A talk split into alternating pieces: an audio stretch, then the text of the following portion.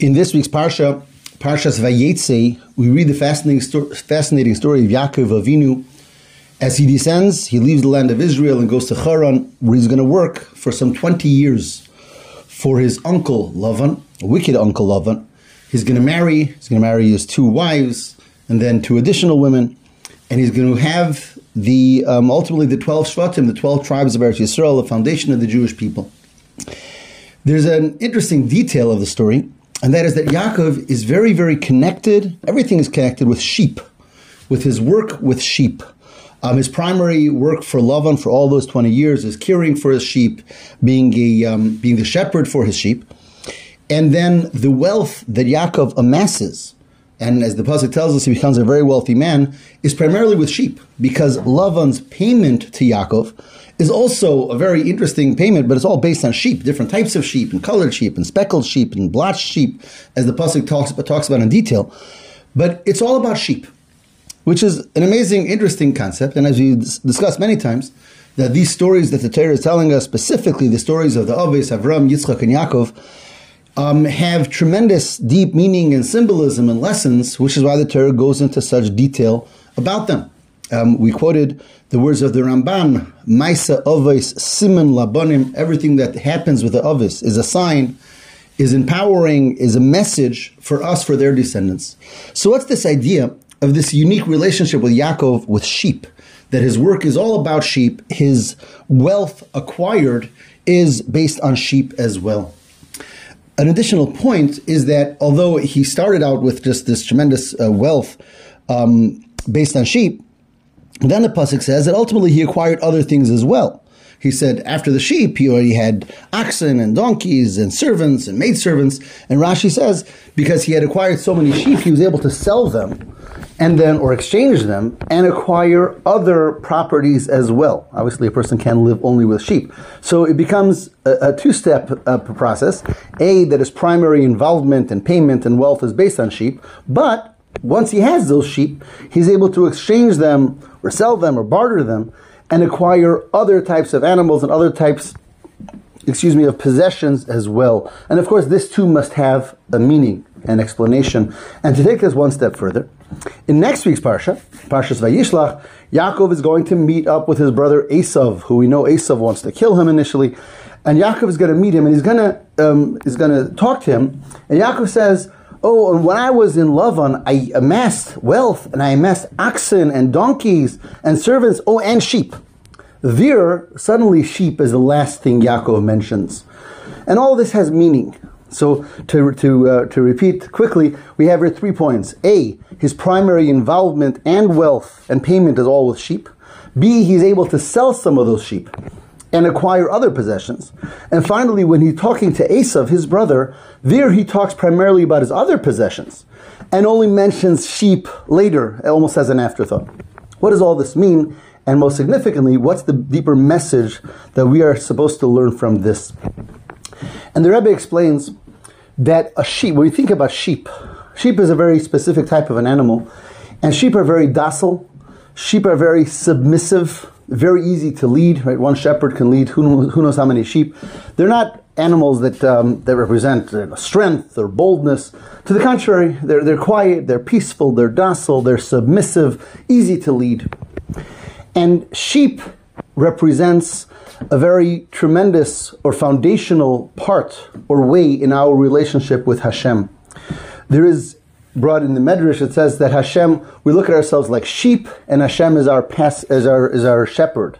And we talk about that in the davening on Yom Kippur as well. That we're the sheep and He's the shepherd, which means that our relationship with Hashem, one aspect, one very important and foundational aspect of our relationship with Hashem, is that we are very submissive. We just submit to Hashem's will. That our, our avodas Hashem, our serving Hashem, is not based on our desire or our feelings or our strengths or our talents or our wisdom, which are all important, but they're not the basis of, of our relationship.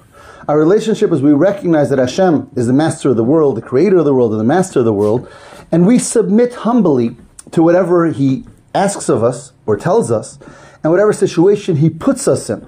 We say, as we say in davening, Avda de Kushabrichu, I am here to serve Hashem. I am there to fulfill what Hashem wants of me. Much like that sheep who has that docile, again, and submissive attitude, and is therefore so easy, so to speak, to shepherd.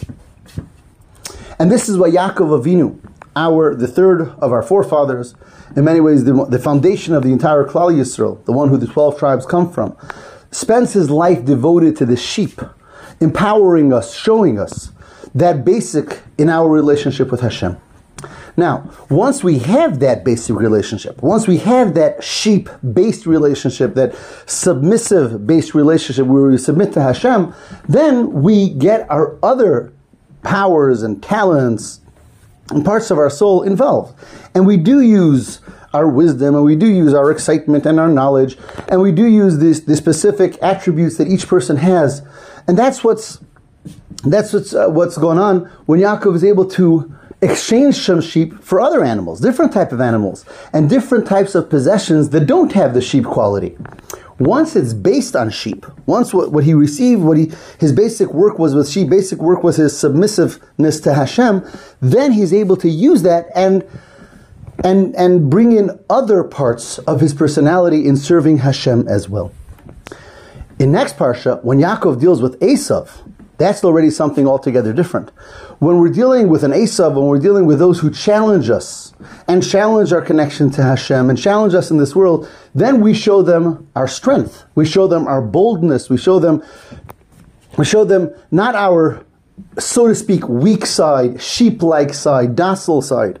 And that's why when Yaakov talks to Esav, he talks primarily about the other possessions, his other powers, his other talents, because Yaakov is not coming to Esav like a sheep. We don't face the challenges in this world like sheep at all. There we face it like, like, like the oxen, like those big, powerful um, animals or possessions reflecting the powerful parts of our personality. So that's the difference. When Yaakov is dealing with his avodah, his own service, when we're dealing with Hash, with our avodah Hashem, serving Hashem, it's the sheep aspect of who we are that's dominant.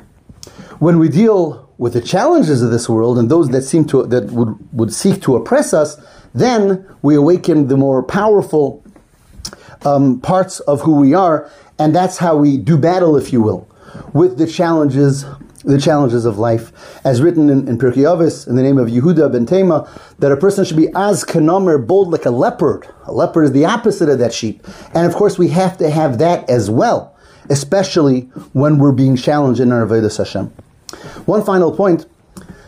One of the things we find in the parsha is that Yaakov was working for his uncle Lavan, and Lavan kept on tricking him and changing the uh, the rules of the game, and you know what type of sheep he's going to get. And the pasuk says, whatever Lavan did, Yaakov was enormously successful. If Lavan said the rules will be that you have this type of sheep, then that's the type of sheep that, that were. And whatever whatever happened, Yaakov was enormously successful. And this is very connected to the idea we're talking about. When a person's service of Hashem is based on their own strengths or their own ego or their own excitement or their own talents, then we're going to be limited. We'll do well in a certain situation. We'll do well with a certain um, set of circumstances. The one that works best for me, the one that fits in with my personality, the one that fits in with my strength, there I'll really succeed. But when one's, when one's relationship is based on that sheep-based relationship, to submit to Hashem's will, I'm a servant to Hashem, whatever the circumstance, then no circumstance makes a difference. Whatever circumstance life deals us, so to speak, or that Hashem deals us, is something that we're able to rise up to, and with that type of relationship with Hashem, we're able to see the tremendous success, just like Yaakov Avinu, our forefather, did. Have a wonderful Shabbos.